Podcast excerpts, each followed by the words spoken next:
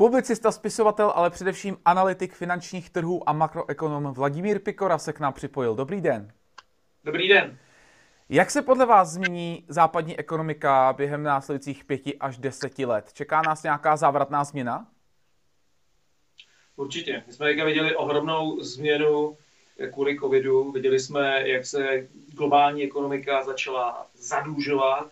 Máme rekordní dluh planety dá se říct, že to, co vidíme v České republice, je úplně nic proti tomu, co je ve světě. Vlastně nám se ještě daří dobře, eh, co se týče veřejných financí, vlastně celkově. Myslím si, že co se týče ekonomického pohledu, tu krizi dáváme docela dobře. Jsme viděli, jak dávalo Slovensko ten, eh, tu první polovinu roku 2020, tak to dávali daleko hůř než my.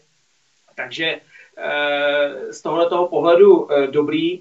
Problém vidím ale ještě v tom, že se nám mění pomalinku struktura ekonomiky.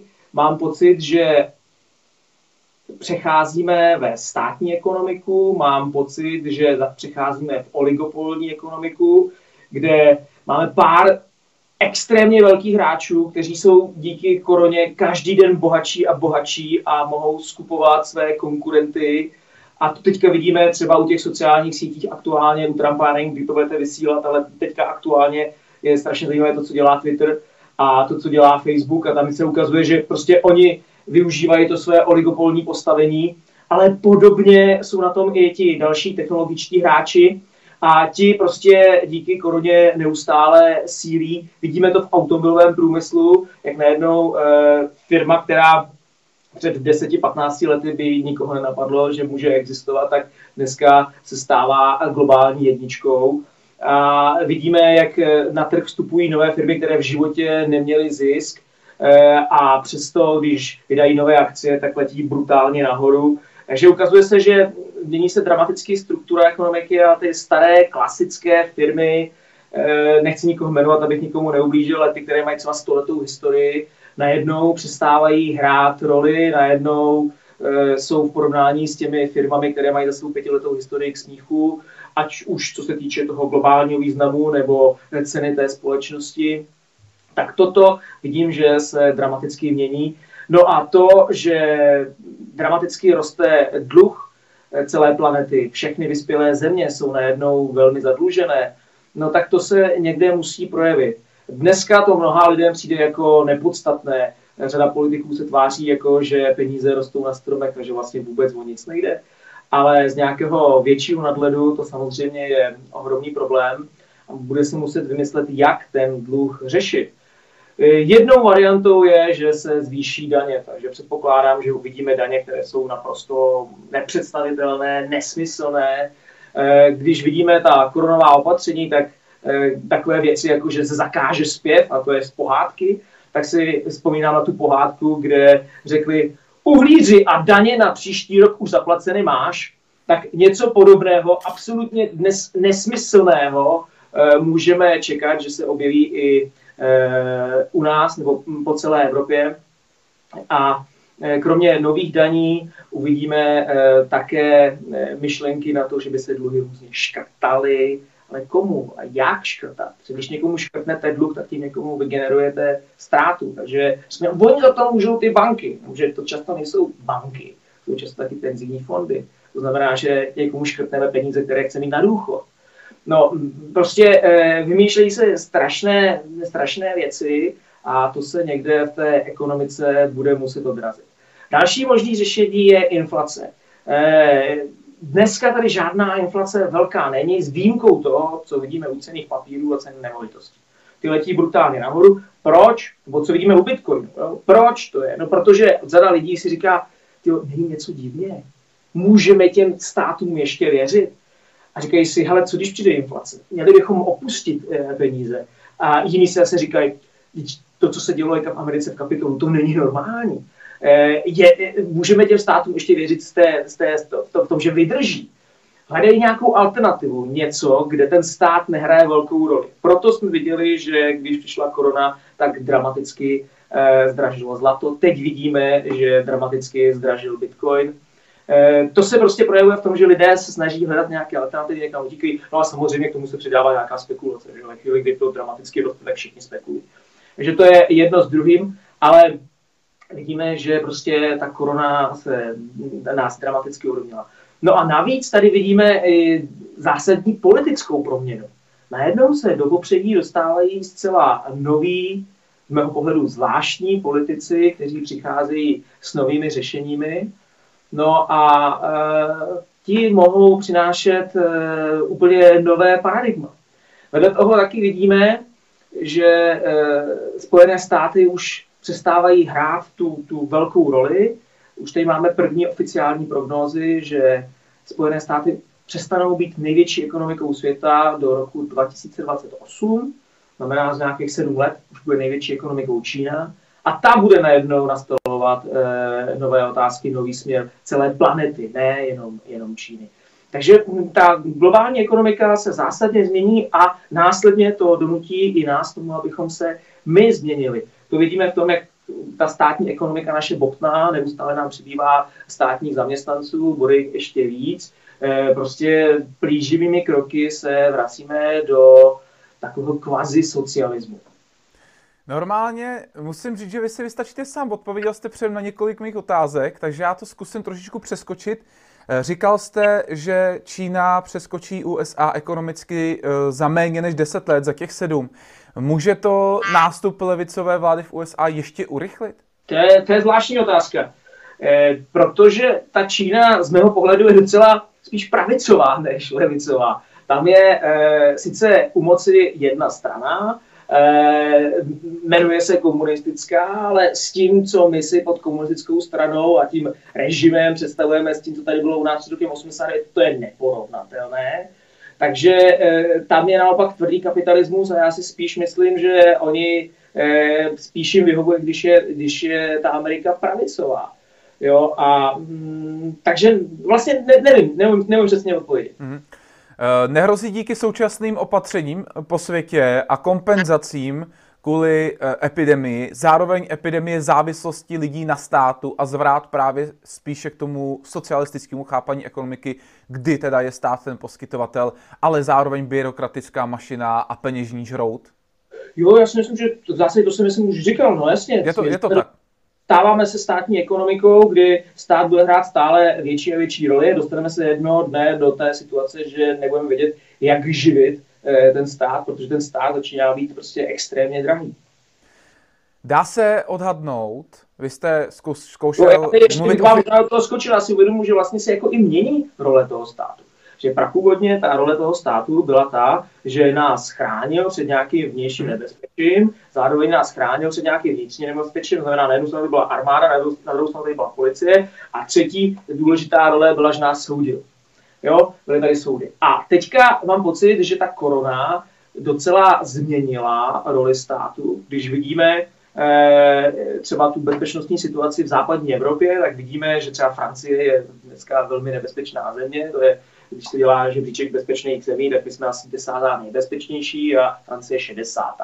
Takže eh, Francie je ne, ne, docela nebezpečná země, nezvládá tu původní roli, kvůli které byla ten stát vzniknul ale zvládá novou roli, která je úplně bláznivá, že nás kvůli koroně kontroluje, jestli se rodiny schází, že jsou na Vánoce spolu e, a podobně. Řeší věci, které prostě dříve nikoho nenapadly, že bude řešit vlastně stát si vymýšlí novou roli, kterou původně vůbec neměl a na tu původní roli, kterou měl dělat, na tu rezignoval.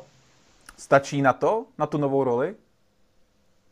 Tak to si určuje sám, kolik, eh, kolik co, co, co všechno bude chtít kontrolovat, kam všude bude chtít stakat prsty, jestli bude kontrolovat přes kamery, jestli se scházíme doma s víc než dvěma lidmi, nebo, nebo ne, prostě to, to si, si stá, sám, sám stanoví. Ale kdybychom to hodnotili čistě podle toho, jak se vyvíjí korona, tak evidentně ten evropský stát to nezvládá. To je další zajímavá věc. My nezvládáme korunu, Čína tu samou korunu zvládá době, kdy evropská ekonomika padá, čínská, eh, čínská roste eh, brutálně botná. Když se ptáme, čím to je, že ta čínská ve stejnou dobu roste, no my objednáváme čínské zboží, my bereme všechny ty respirátory, roušky a já nevím, co všechno. To je obvykle čínské. Uh, no, na to jsem se chtěl zeptat. Těsně předtím, než jste mě přerušil právě, jak jste říkal, ohledně těch firm, jak jste odhadoval, že některé firmy skáčou nahoru, druhé padají, tak se, jestli se dá odhadnout, který makroregion světový na současné situaci nejvíc vydělá a který naopak nejvíc ztratí. Je to teda ten, je to teda ten trend, kdy ta uh, východní Asie na tom bude prostě nejvíc vydělávat a pak ty ostatní regiony jako západní, střední Evropa a severní Amerika naopak prodělávat? No, my to vidíme už v těch makroekonomických číslech. Čína, Čína letí nahoru. Číně se prostě daří.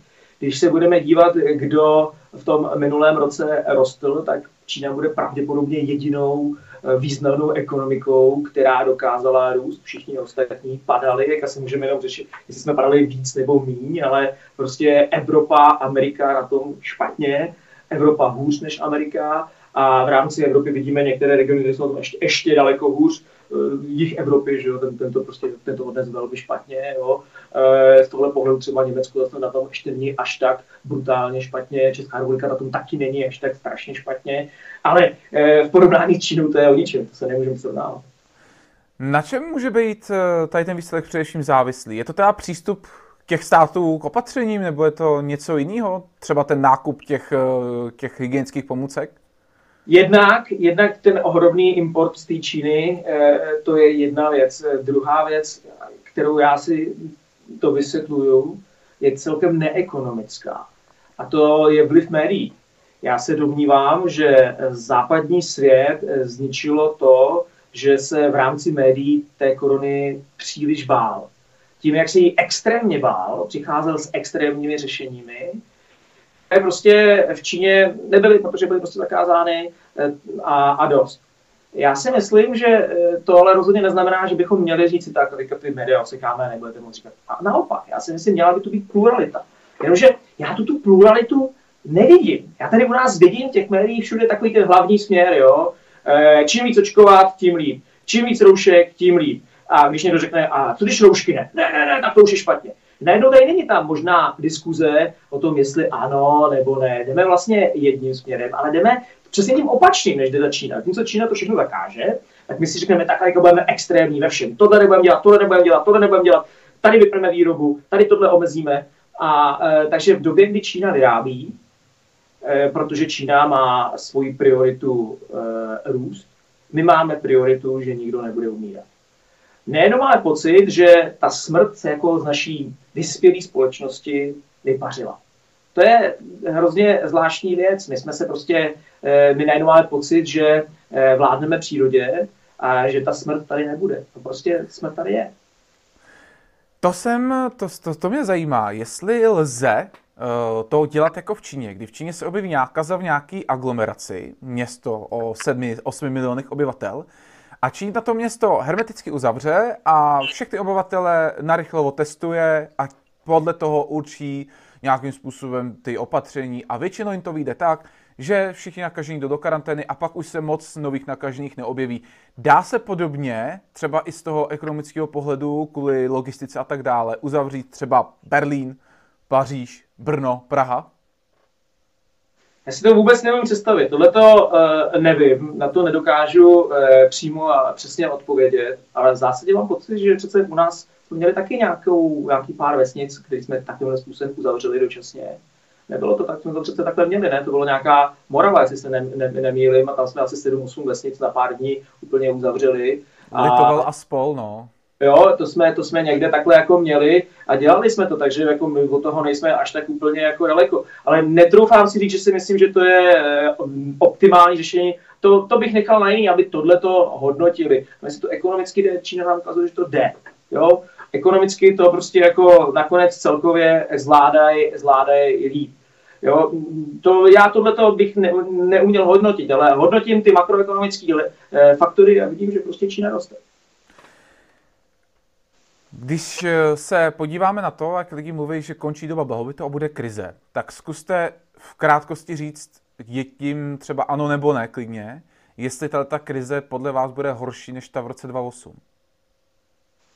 To je strašně zvláštní, eh, jak to pokládáte tu otázku. Vy pokládáte tu otázku, jako kdyby tady krize předtím nebyla. Ale krize tady je do toho roku 2008. A kdyby to tak nebylo, tak proč by měla eh, Evropská centrální banka, myslím od roku 2015, záporné úrokové sazby? Kdyby bylo všechno v pořádku, kdyby tady nebyla krize, tak jsou úrokové sazby kladné. Tím, že jsou záporné, centrální banka sama deklaruje, že ta ekonomika je v nezdravém stavu. Teďka si můžeme říkat, jaký přesně budeme, eh, to, jak budeme ten stav označovat. A můžu ho označit jako nezdravý, anebo ho můžu označit za krizi, ale prostě není normální. Záporní úrokové sazby nejsou v souladu s kapitalismem a přesto je tady Evropa měla mnoho let předtím, než přišla korona. Korona celý ten problém ještě multiplikovala, víc zhoršila a udělala z něj globální záležitost, předtím to byla záležitost jenom západní Evropy, ale prostě ten problém eh, tady byl a eh, Evropa stále neví, jak z něj ven. Takže my nelezeme, nebo nevylezli jsme z krize a nepadáme do nový, my prostě padáme hloubš do té jedné a té samé. To je hezky řečeně, ano. Uh, jsou nějaký státy, když se budeme teda bavit hlavně o Evropě jako o světa dílu, přímo ohrožené například krachem? Tady budu třeba narážet konkrétně na Řecko, uh, jehož dluh, uh, pokud vím, stále stoupá, nebo celkově na skupinu PIX. Tak samozřejmě v loňském roce, pokud se nepletu, zbankrotovalo pět zemí. Jestli si pamatuju, je to Zambie, Argentina, Libanon, mohl bych jmenovat pár dalších zemí, těch bankrotů byla eh, celá řada. A to, že Řecko aktuálně nebankrotuje, je právě díky působení Evropské centrální banky, která dělá naprosto nenormální politiku, nebo dneska už je normální, ale před pěti lety, no, před deseti, patnácti lety, kdyby se řekl, že před pěti ne, před 15 lety by se řekl, že to je úplně zvrácené proti základům hmm. toho, jak se vždycky vyučovala měnová politika, co by centrální banka nikdy neměla dělat. Centrální banka vykupuje eh, ty jihoevropské dluhopisy, ona vykupuje obecně dluhopisy a e, vytváří falešnou poptávku po něčem, co by za normální okolností žádnou cenu nemělo. Řecko e, by pravděpodobně za celý rok 2020 bude mít dluh někde v blízkosti 200% HDP. To je úplně blázní. Když byla ta situace alarmující před těmi nějakými osmi lety, nebo kdy to přesně to Řecko bankrotovalo, tak e, tenkrát měla se nepletu 170% dluh HDP. Dneska jsou výš. Tenkrát si říkalo, to je neřešitelný, to je šílený, oni musí z, euro, z eurozóny. No a dneska jako, co? No, takových zemí je tady ta, kolem nás řada, které jsou předložení klasicky, klasicky Itálie. Jsem zvědavý, jaký, jaký budou čísla celý rok 2020, ale ten dluh Itálie se bude blížit ke 160% HDP. Zatímco Řecko je maličká ekonomika, která tvoří zhruba 3% eurozóny. Itálie je ohromná ekonomika. Navíc je to ekonomika taková, která světu dává něco extra. Jestli jsme Řecko, tak co byste řekl, že máte doma z Řecka? Nebo znáte nějakou super dobrou řeckou firmu? No, to těžko najdete. Ale když máš tu Itálii, tak si každý vzpomene Ferrari třeba. Jo, a takových značek, který je Agi, jo, když se páme na, na, na, to, Pirelli, jo, je, je, je mraky, mraky značek tohoto typu a budete je znát a ty jsou italský. A najednou takováhle vyspělá, mm, vlastně bohatá ekonomika, zásadní pro Evropu ekonomika, a je absolutně předlužená. Ona dneska se blíží ke 160% HDP, když říkáme, že Řecko bankrotovalo na 170 a zdálo se to absolutně neřešitelné. A dneska se tvrdí, ono se to tak nějak zvládne. Zkuste uh, mi v krátkosti říct, uh, jak by probíhal bankrot státu. Pro amatéra, pro člověka, který tomu v podstatě třeba nerozumí, aby věděl, jaká v úvozovkách apokalypsa nebo neapokalypsa ten stát čeká v tu chvíli. No to znamená, že najednou stát přestane plnit své závazky. Najednou řekne, že někdo, kdo ho půjčil, tak eh, mu nezaplatí. Tu chvíli další, kteří mu chtěli půjčit, eh, mu nedají nové půjčky, nedostane nové úvěry. Tu chvíli se rozbíhá taková ohromná spirála a v tu chvíli najednou eh, stát nemá dost peněz. On vybírá sice na daních, takže neustále má nějaký přítok těch peněz, ale není, není adekvátní. No takže, když jsme to viděli, co se dělalo třeba, když to bylo v Rusku, když to bylo v Argentině, tak řada státních zaměstnanců přestane dostávat peníze. Rozdělí se to eh, podle toho, eh, který ty složky státu jsou nezbytně nutné, takže obvykle policie armáda dostává peníze stále, učitelé, zdravotníci ty najednou peníze nedostávají, může to trvat dva, tři měsíce, může to trvat taky rok. Eh, obvykle to netrvá zase tak dlouho, abychom mluvili o letech, je to obvykle řádu měsíců. A protože mezi tím se vymyslí nějaké řešení, že dostanou nějak, že to proběhne nějaká restrukturizace dluhu, nakonec dostanou nějaké nové úvěry, něco se škrtne a podobně. Tak to bylo v případě třeba Řecka, když bankrotovalo naposledy. Eh, že se posunuly ty dluhy o 30 let, řeklo se, nesplatíte letos, ale za 30 a podobně, mezi tím dostanete nějaký nový úvěr, něco se ale taky samozřejmě škrtne. Tak eh, to bude jedna věc. Druhá věc je, že najednou obvykle začíná bankrotovat eh, bankovní soustava.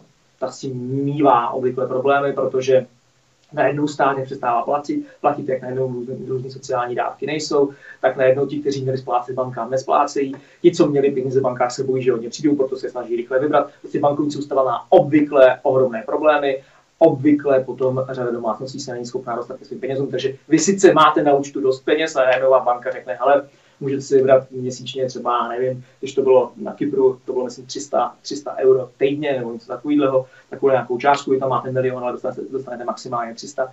To je e, situace, kde e, najednou řada domácností začíná mít ohromné problémy, e, ale jak říkám, obvykle to trvá e, pár měsíců, a e, teda kdo to odnáší, jsou nakonec, jsou nakonec domácnosti, nakonec se obvykle ukazuje, jsou ty nejchudší, protože ti bohatší včas to dokáže řešit. Když se začalo bankrotovat Řecko, tak samozřejmě se ukázalo, že to potom následně analyzovalo, že krátce předtím, než, než byla, byly uvaleny ty limity na bankovní soustavu, tak co myslíte? Řada poslanců včas vybrala peníze, včas je poslala do Švýcarska a podobně. Druhý den ráno už to nešlo a podobně. Takže eh, většinou to funguje tak, že ti, kteří mají málo informací, což jsou obvykle eh, ti, ti chudší, ti to odnášejí víc, než ti, kteří, kteří jsou to řízení. A jak se pak platí ten dluh? Mají maj, maj nějaký závazek, jako mělo třeba Řecko, ohledně například zrušení některých sociálních benefitů, zvýšení daní a podobně?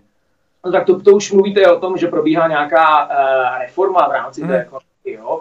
Tak samozřejmě, tak řekne se třeba, že zruší uh, 13. důchod, sníží se důchody, to nastalo, nastalo uh, sníží se platy státních zaměstnanců, škrtne se část státních zaměstnanců a podobné věci. Uh, takže se, se zruší řada, řada eh, zbytečných výdajů. A to je, jenom, to je jenom jedna věc. Druhá věc je, že, eh, jak říkám, většinou funguje tak, že probíhá restrukturalizace toho dluhu. To se řekne, že to, co mělo být splatné teď nebo v blízké budoucnosti, se posune, bude to třeba za 30 let. dají se odprodat nějaká státní aktiva. Jo, to jsme viděli taky, řekové, že odprodávali některé věci.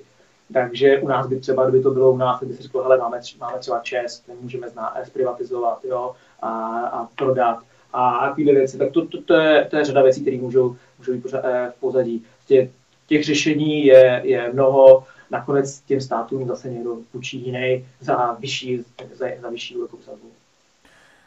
Evropská unie, krom vlastně toho obřího dluhu, eh, kterýmu se říká záchranný balíček, naplánovala také tzv. Green Deal. Jaký dopad může být kombinace téhleté krize a omezení ropného průmyslu příliš přehnaným tempem na prosperitu v rámci Evropské unie? Tak ten zelený úděl přišel ze Spojených států, Evropa ho víceméně kopíruje a mm, my víme ze Spojených států, že to je pekelně drahý. Šíleně drahý. Teoreticky to přináší eh, mnoho zajímavých eh, nových technologií, o kterých ještě úplně nevíme, jsou v plenkách, rozvíjejí se, může to ekonomiku podpořit, jasně, ale bude to strašně drahý.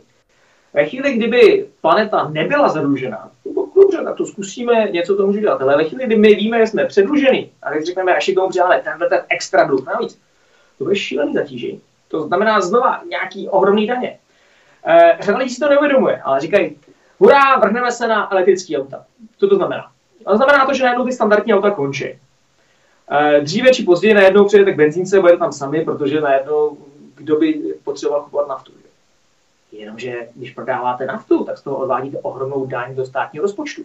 Státní rozpočet už dneska má hluboký deficit a vy najednou řeknete, tuhle tu super daň já škrtám.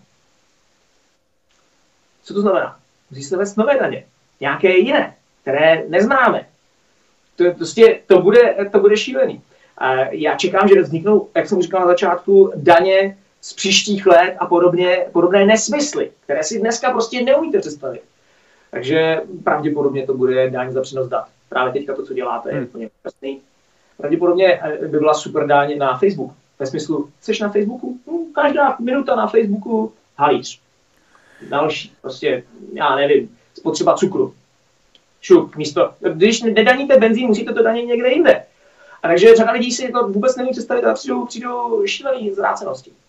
No já jsem si teď vzpomněl na pár týdnů starou informaci z Wall Street Journal, který informoval o tom, že vláda americké Kalifornie chce pro každého občana USA, který se v Kalifornii zdrží déle než 60 dní během roku, zavést daň, kterou bude vymáhat 10 let bez ohledu na to, zda se ten občan vůbec do té Kalifornie kdy vrátí. Takže tohle to je možná jeden ze způsobů, jak pak nahradit eh, ty daně. Já jsem to neslyšel, ale to je de facto něco, o čem já mluvím. To jsou přesně tyhle ty blázivosti daň z příštího roku. No. Jo. Eh, v rámci toho Green New Dealu v USA i vlastně té evropské verze, ze které Evropská unie čerpala, i když ne stoprocentně, tak se objevila jistá pseudoverze Marshallova plánu, což v krátkosti představuje investici určitého podílu rozpočtu a přímo investovat. A tím se vlastně, když to řeknu hodně nadsazeně slovy ministrně Schillerové, máme proinvestovat k prosperitě. Že? Je to podle vás vhodné řešení současné situace? No, když se proinvestujete v rámci něčeho, co má nějakou mm, vyšší přenou hodnotu a rychle se to jako vrací, v tu chvíli to je rozumný. Ve chvíli, kdy vy ale investujete do něčeho, o čem víte, že to je méně efektivní než ta stávající technologie, akorát s tím rozdílem, že nevytváří uhlík, no tak to ekonomicky nedává smysl. Musí to být tak, aby to nedávalo uhlík a zároveň nás to posouvalo vpřed, že to je produktivnější. Ale tohle to já často prostě nevidím. To, že najednou si řeknete, nebudete mít benzínová auta, budete mít elektrická auta, tak to je akorát hrozně drahý, ale žádný efekt na vrch. Kdyby to nebyla auta, ale bylo to, to přeženu letadlo nebo helikoptéra, bylo to mnohem rychlejší než předtím, tak už vidím, že tam, že tam jsou nějaký posuny před, něco, co je lepší. Ale vy tady akorát uděláte to, co už máte, uděláte extrémně drahý a vlastně tam žádný posun není. Takže to asi nebude úplně vhodný řešení, když vlastně i ta, i ten takzvaný záchranný balíček je podmíněn nějakým podílem investice právě do Green Dealu. U toho je těžko tohleto přesně říct, protože eh, my si neumíme naplánovat výzkum. Teoreticky si umím představit, řekneme, hele, začínáme tady velkým vyrábět ty, ty elektroauta, díky tomu máme nový výzkum, díky tomu máme nové baterky, ty baterky se nám potom použijou úplně někde jinde, když to dneska ani nemůžeme představit, třeba letadle, nebo úplně někde. A v tu chvíli najednou se ukazuje, že prostě, když to všechno sečte, tak to má ten pozitivní efekt. Tak to já neumím dneska říct a neumí to říct nikdo. Že my prostě neumíme říct, díky tomu vymyslíme za pět let něco. Je možný, že takhle to bude fungovat. Co, eh, tohle to nevíme. Ale co víme je, že nás to extrémně zadluží. To už máme daný.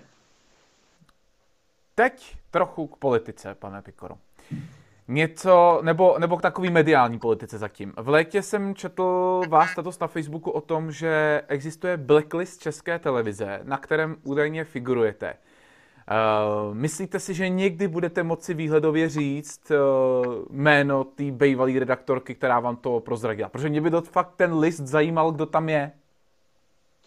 Na tom listu je, e, přesně nevím, že ten list nějaký, nějaký podobě je, mi už říkalo několik lidí a z různých zdrojů a že na něm jsem, mi taky říkali, a nejenom, že mi to říkali, ale v té televizi jsem prostě mnoho let nebyl. Najednou se něco stalo a cvak a něco a, a konec. A takže co k tomu víc říct? Já si myslím, že já nikoho jmenovat, kdo mi co říkal, nikdy nebudu, ať si když tak tomu, kdo chce, přihlásí. Ale v zásadě tyhle ty věci já slyším dnes a denně. Nedávno jsem poslouchal kupředu do minulosti s Martinou Kociánovou, kde Andor Šándor říkal, že v televizi řekl něco, co nemělo, od té doby ho tam nezvou. Že v televizi byl dlouhodobě, neustále se říkalo o něm, že je expert a najednou ze dne na den se staví expertem. Najednou už není jeho názor uh, relevantní, vhodný, dobrý. Já si myslím, že takových lidí prostě je tady celá řada. No ale zatímco dříve to člověka mohlo mrzet, protože si říkal, že najednou, najednou e, ten názor není slyšet, tak já mám pocit, že některá média si pod sebou pořezávají větev. Takže já znám mnoho lidí, kteří říkají, tak já už prostě na televizi nedívám. A nejenom na Česku, ale obecně na televizi. Tady lidi řekne, ta, ta televize to je už jako přežití médium. Proč televize? Dneska prostě jsou sociální sítě, eh, je YouTube a podobně, jsou youtubeři jako vy a najednou tam je zdroj informací, který, který řadě lidí třeba mnohem lepší než, než televize a už na televizi nedívají. Jsem to viděl třeba u nás na Vánoce. Je zajímavé, když jsem já byl dítě, tak pro mě Vánoce byly televizní pohádky. Jo, ten stromeček, dárky, pohádky. Hmm. To, byla, to byl standard. A když jsem dělal u svých dětí, tak e, byl štědrý večer, oni si rozbali dárky. A já jsem zůstal u toho stromečku sám. Já jediný jsem se díval na tu pohádku. Děti utekly k Netflixu. A proč by byli u nějaký té televize? Ta televize je strašně překonaná. Takže jestliže si nějaký redaktor myslí, že prostě teďka tady bude razit svoji myšlenkou linii, ten se mi nelíbí, že říká to a to, já ho zakážu, tak ono svým způsobem, ono se mu to dřív nebo později vrátí. teď to vidíme na tom Twitteru. Twitter řekne, že zruší Trumpa, protože Trump něco říká. To je strašně zajímavý, protože ten člověk, který měl 88 milionů sledovatelů, to znamená, eh, to jim generovalo biznis. Oni si toho biznisu na tom Twitteru neváží. Řeknou, my to nechceme, tady ten biznis. Dobrý, takových parlerů. A takže najednou, eh, najednou ten, ten biznis se bude generovat někde, někde jinde. Kdyby byla standardní situace, nebyli jsme ve státní ekonomice, tak to běží dál, nebo takové té oligo, oligopolní ekonomice. Takže teď se ukazuje, že ten parler nebude fungovat, protože ta infrastruktura je tak oligopolní, že pro ně je těžký, aby měli někde pořádně servery a dokázali to zvládnout bez pomoci nějakých dalších firm, takže se snaží maximálně odstřihnout, že Google už teďka nepomolí, aby se si je stáhli a podobně. Takže eh, sami ale pod sebou si řežou větev, protože to je jenom otázka času. Než ti diváci, kteří chtějí tohoto člověka sledovat, nebo followeři, kteří ho chtějí sledovat, si najdou nějakou jinou cestu ten, kdo na tom prodělá, bude Twitter. A stejně jak to s tou televizí. Že televize, když si vytváří černý seznamy lidí, si ten nebude mluvit, no k čemu to vede? Já si nemyslím, že nakonec eh, to má negativní dopad na mě, ale má to dopad negativní na ně, protože oni najednou vytváří diskuze, diskuzní debaty, kde pozvou tři lidi, všichni mají stejný názor, a ve chvíli, kdy tam jsou diskuzi tři lidi se stejným názorem, to přestává být diskuze, přestává to být zajímavé. Je to k ničemu.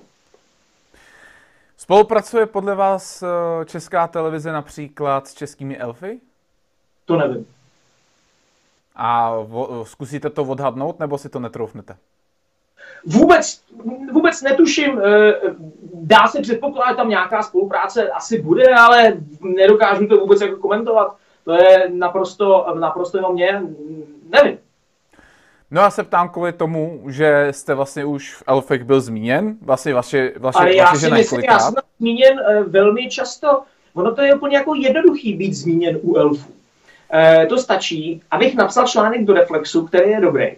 A když je dobrý, tak parlamentní listy fungují tak, že si z dobrých článků vyberou to nejpodstatnější a otisknou to. A ve chvíli, kdy ho otisknou, tak jste na seznamu parlamentní, tak jste na seznamu elfů. Protože elfové řeknou, že parlamentní listy jsou já nevím, jak oni říkají, desinformační nebo jak.